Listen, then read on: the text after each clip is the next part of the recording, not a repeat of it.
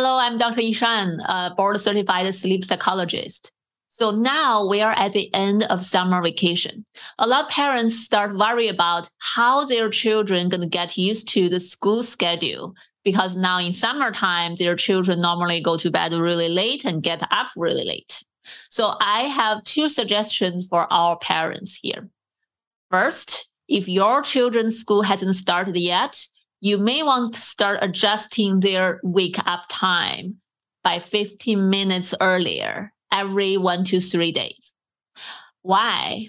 I always emphasize if we can keep a consistent wake up time, that will help us to adjust our bedtime and eventually adjust our whole circadian rhythm because our circadian rhythm reset every single morning. So our wake up time is so important. A lot of you have been asking me for insomnia treatment options, so I want to let you know I have launched an insomnia treatment course.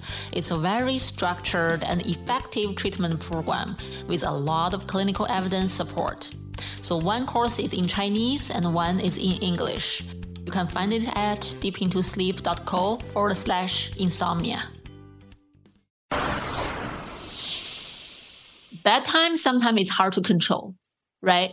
But wake up time is more manageable. If you are able to uh, help your children's wake up time to shift earlier by earlier, eventually get closer to the school startup time, then your children's whole sleep schedule will be shifted accordingly.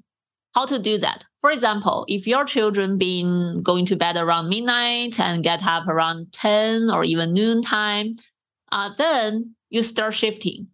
If you're, for example, if you have a child get up around 10 a.m. Uh, or after 10 a.m. consistently, then you start wake them up at 10 a.m. sharp. Okay. After one to three days, you start move it to 9:45. After several days, move forward to 9:30. So keep on doing that by 15 minutes, 15 minutes. Eventually, move to a time that close enough to the school time. If you do this early enough, give your child like several weeks, uh, ideally, at least several days of this transition period. That will really help your child out. Because um, if your children been getting used to a different circadian rhythm, a sleep pattern, then suddenly school starts, they have to do a sharp shift that's very easy to cause a lot of uh, physical, especially mental struggles. Some children may have difficulties to get up in the morning for the school, and that causes frustration for both children and parents. And a lot of children may get irritated, right? They have to get up so early or they may even develop some symptoms of insomnia temporarily at night because they've been used to go to bed so late and get up so late. Suddenly they have to get up early and they have to go to bed early. They cannot fall asleep easily. That need a transition period. So try to build this sleep transition period into their sleep schedule before, ideally weeks before school starts so they have time to really adjust their whole schedule. The second method is to help children build a healthy sleep wind down routine. So that happens at night. Okay, we just talk about in the morning time what we do. So now we talk about at night, what should we help children to do before bedtime? So we want them to learn how to wind down, relax, and soothe themselves at night before sleep. The more they learn how to entertain themselves in their bedroom or on bed, the faster they're gonna fall asleep. The less likely they're gonna run off bed and bother parents at night. So I encourage all the parents who are listening to explore some bedtime routines, bedtime activities with your children. Uh, it could be a book they really like, music, certain kind of toys they like to play. So do those the same way every day at night, right before the bedtime. You can leave like half an hour to one hour buffer time to do this kind of wind down activity. For younger children, you want to make it very routinely every single day, very consistent. Okay, it's um, in about one hour, you're going to go to bed. Let's do five activities one, two, three, four, five. And we do these five activities every single night. So that really help your children to build this um, connection between their brain and their bedtime. So they associate this kind of bedtime routine as soothing, relaxing, enjoyable, and lead to sleep. So they are more likely to sleep naturally. There are several things you have to pay attention to. So the wind down activities for children they cannot be too much, too exciting. Okay. For example, if children love like fighting games, that may not be the best idea to do right before bedtime. If they are too excited, then they may have difficulties falling asleep. On the other hand, you don't want these activities to be too boring. If it's far too boring, the children will not just stay in their room to do those they may just running around, may run out of their room, look for the parents. And, uh, uh, you know, now the whole household, nobody gonna sleep or relax. So the idea to have this kind of wind down activities really to help train children to learn how to connect with their own tiredness in their body, how to feel the calling of the brain, say, I'm tired, your body is tired, the brain is tired, and I feel sleepy right now. It's time for bed. So we want to help children to realize those internal signals to build this habit to rely on their biology to fall asleep naturally and easily. So last year, I talked to Dr. Schneeberg from Yale University she is a child sleep specialist and she wrote really great book on helping children to sleep. So let's review some of my conversation with her from last year. Um, so what I usually say to folks is, you know, you really want to start thinking about what's that rise time that you're going to need at the end of August. And then, of course, start to work your way back to that.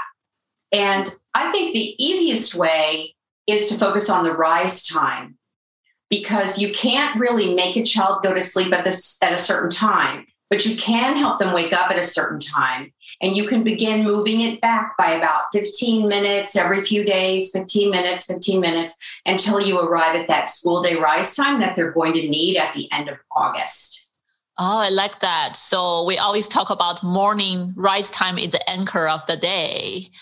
Is. So just a little bit question there. Some parents think, well, waking up children or teenagers in the morning, it's not that easy. what do parents normally do? Anything effective? Sure. And they are right about that. It is very hard. So there are a few things that set, you know, your brain clock, your circadian clock. And the three most important ones are activity, some physical activity. It can be really mild activity. You know, it could be stretching or a little walk to the mailbox and back or walking the dog. And then sunlight exposure. So getting outside you know, pretty close to the rise time, and then having a meal, even if it's small, you know, for a teenager, even if it's a protein shake or something really simple, little cup of yogurt, anything. Because we know that all our organs have clocks, right? We know that now. And your stomach has a clock. And when something shows up, right, it realizes, oh, it must be morning. It tells your brain that it's morning. And so as you're moving that rise time back, it's really smart for any age, but especially teenagers, to have that activity, that sunlight exposure, and that food. But there are ways to make that bedtime go more smoothly. Because if you are going to put your child in bed 15 minutes earlier, let's say, you know, knowing that at the beginning they're not going to fall asleep right away, then I'm a big believer in what I call the bedtime basket, which means that next to the child's bed, you put a little basket of activities, picture books, books, um, little toys, drawing pads, those fun little drawing pads where you draw and you push a button and they erase automatically, um, coloring books. And so you might go ahead and finish your routine, tuck them in, say goodnight, and then they might say, I'm not tired, mom, or it's still light out, dad. And you can say, I know, but you can use your basket to relax with in your bed with your reading light until you're drowsy. And then at least they have the opportunity for sleep, right? And if they're drowsy and the routine's over, they might just drop off, or they might do what a lot of adults do. They might relax in their bed for a few minutes with a book or something until they truly are drowsy enough to go to sleep. Oh, sounds like parents can use this kind of a bedtime basket to really help uh, their kids to feel soothing and to entertain themselves. Sounds like ready to sleep. Exactly, because if a child's bored in bed, you're going to see them again, right? They're going to show up in the living room you know, or they're going to call you for the variety of excuses, right? Could you look under my bed? Could you open the closet door? I would like ice for my water. I forgot to hug the dog, or whatever it is, right? You're going to hear from them and see them again. Um, I always call them, I always call those extra requests, I call them callbacks and curtain calls, right? So they're either calling you back or they're showing up in the living room to make a curtain call. And the basket really helps with that. Wow. Yeah, totally. Totally. I have clients who are moms talk about their kids always have all kinds of reasons. Oh, mom, my hand hurts. Can you kiss it a little bit? Oh, mom, I want water a little bit. Can you give me another story? Sounds exactly what you mentioned. so true. They're very, very creative. There's one other trick for that, and that's called the bedtime ticket idea, right? So you make two little tickets out of anything. They could be index cards, post it notes, they could be poker chips, they could be anything. And when the routine's over and you're tucking them in with their basket, you give them two little chips or two little tickets. And then when they call you back, you know, and say, my left foot itches, you know, you say, okay, I can help you with that. That costs a ticket. Or I forgot to hug the dog. You know, you can bring the dog in for a hug, but that costs a ticket. And after you spent your two tickets, you're out of tickets and then you are meant to just use your basket until you're drowsy. So that's another really great way to set a little bit of li- gentle limits on those extra requests. So hopefully these two tips i shared can really help you and your children. If you tried any of this please leave me a message. Let me know how did it go.